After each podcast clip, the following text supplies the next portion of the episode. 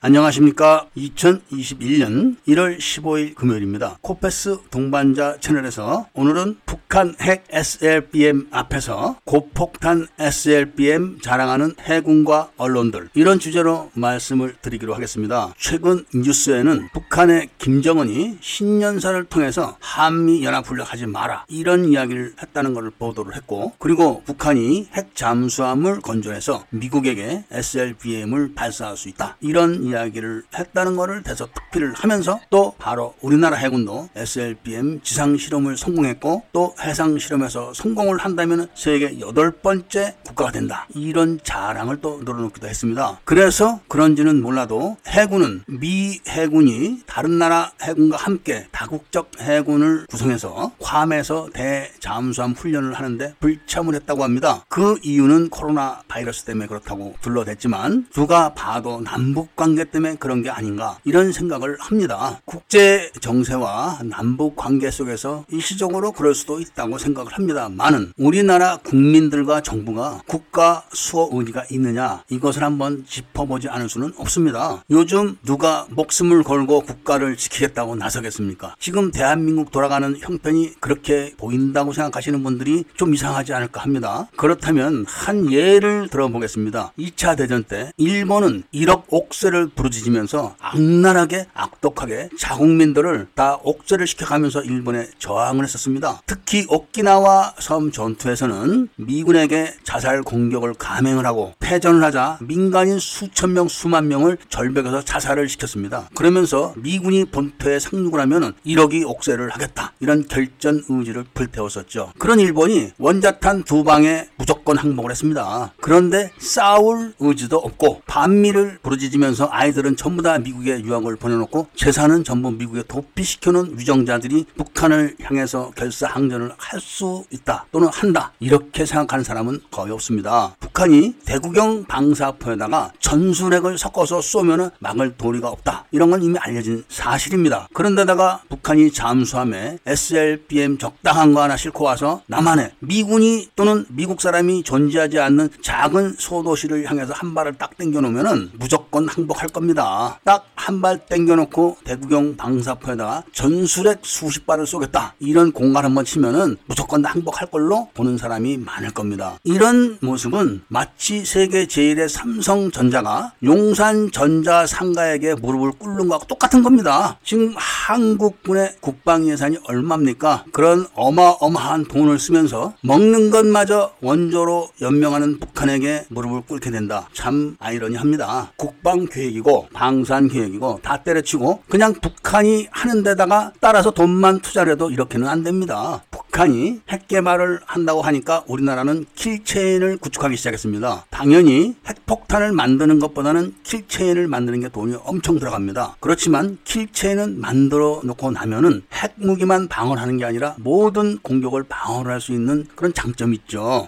kill chain이란 게 뭡니까? 탐색을 하고 먼저 감지를 하는 겁니다. 그 다음에 선제 공격을 하는 것이죠. 그게 안 되면 최소한 공중에서 요격을 하는 겁니다. 그런데 현재 우리나라 kill chain의 모양이 어떻게 되어 있습니까? 아직까지 탐색 능력도 많이 부족합니다. 일단 탐색이 되어야 추적을 하든지 말든지 할 거 아닙니까? 그리고 추적이 되어야만 요격을 할 텐데 그 요격을 해주겠다고 사드를 배치한 거 가지고 매일 난리를 칩니다. 뿐만 아니라 탐색과 추적에 대한 통신을 하기 위한 통신 위성은 단말기를 준비해 놓지 않아서 쓰지도 못하고 있습니다, 현재. 그런 다음에 사전 폭격을 해야 되는 F-35가 통신 위성 사용을 못하기 때문에 당장 어떻게 할 수가 없습니다. 그리고 그런 F-35가 이륙을 못하게 북한은 대구경 방사포를 황해도에다 이미 배치를 해놨습니다. 그런데 그 북한의 대구경 방사포를 요격을 해야 되는 우리나라의 대구경 로켓포들은 공장에 불났다. 공장에서 폭발하고 났다. 이런 이유를 대면서 양산을 밀어버렸습니다. 그리고 그런 거리까지 도달해야 되는 천무 일은 갑자기 발사 불량이 되었다고 하면서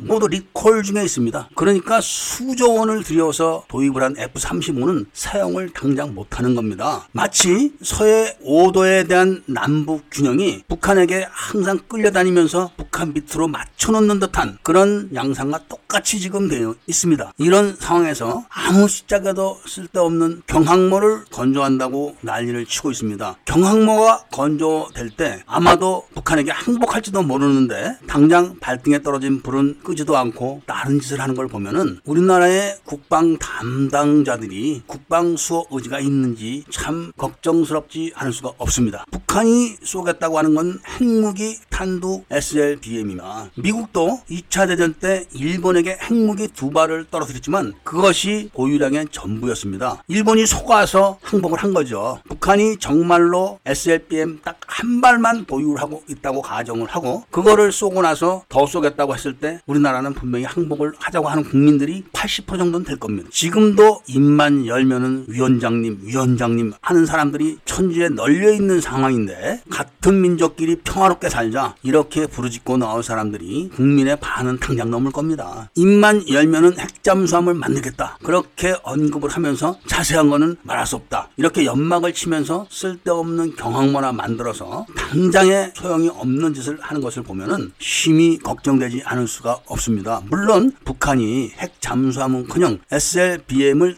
탑재할 잠수함도 제대로 만들 수 있는 능력은 없다고 봅니다. 물론 중국이 도와주기 때문에 가능할 수도 있습니다. 그렇게 되면은 한국은 핵폭탄을 맞는 수뿐이 없습니다. 마치 삼성전자가 용산전자 도매상에게 뒤통수를 맞아가지고 문을 닫고 간판을 내려야 되는 그런 형상이 되는 것이죠. 이런 현실을 감추고서 우리나라 해군이 세계에서 여덟 번째로 SLBM을 보유하게 됐다. 이렇게 장단을 맞추는 언론들을 보면서 국가의 미래가 심히 우려된다. 이런 말씀을 드리고 오늘 이야기를 마치고자 합니다. 구독과 좋아요, 알림을 설정해 주시고 이야기를 들어주셔서 감사드립니다.